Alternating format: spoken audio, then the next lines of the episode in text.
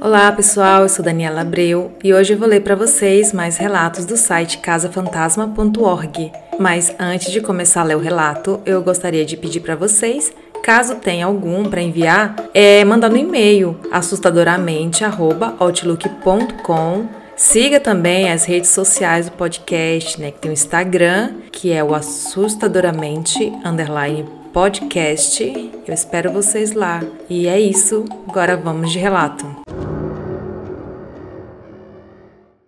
Caminhoneiro. Há cerca de 30 anos, eu era caminhoneiro e dirigia por essas estradas, mas raramente dirigia à noite, só quando era muito necessário mesmo. Uma vez estava indo para Campos e era já de madrugada. Estava na estrada sem nenhum tráfego e aquela monotonia tomava conta de tudo. Quando, de repente, eu olhei para o outro lado e o coração veio na boca e voltou.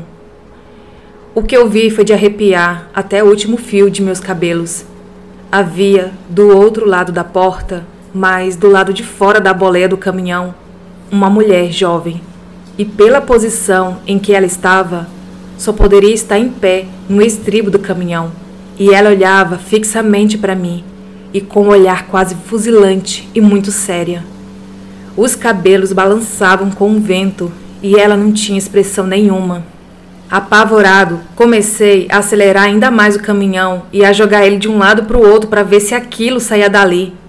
E a mulher ficava olhando fixo para mim e meu corpo todo arrepiado. Não sabia o que fazer e quando ela deu uma gargalhada, a vontade que tive foi de abrir a porta da boleia do caminhão e saltar para fora dali, de tanto medo que eu senti.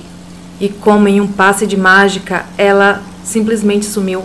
Quando eu olhei para a estrada e olhei para ela novamente, ela já não estava mais lá. Eu já havia presenciado coisas estranhas na estrada, tipo vulto passando pela estrada, mas jamais havia sentido tanto medo em minha vida quanto nessa ocasião.